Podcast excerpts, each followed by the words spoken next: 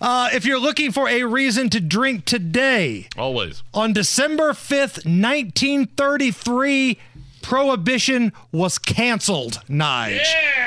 So, how are we going to celebrate? Uh, with a little uh, 100% pure agave Espolón tequila blanco. Espolón tequila. Allison, you got your shot ready, right? It's my American duty. Oh, I like it when Allison drinks with Oh, us. this is my wife's favorite tequila. I, we, we, we either go with this one or uh, we're out of uh, hiatus. Right, we need to get Glaze yeah, we back need in Glaze here. back in here for some hiatus. We stuff. need a Hammer and Nigel line of tequila yes, to come out. Please.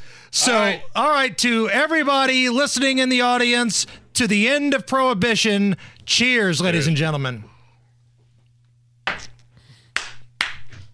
Woo! I feel like Anderson Cooper. Ah! It's burning my lungs. Allison, you good? Ah, it's burning my lungs. It's the Hammer and Nigel show.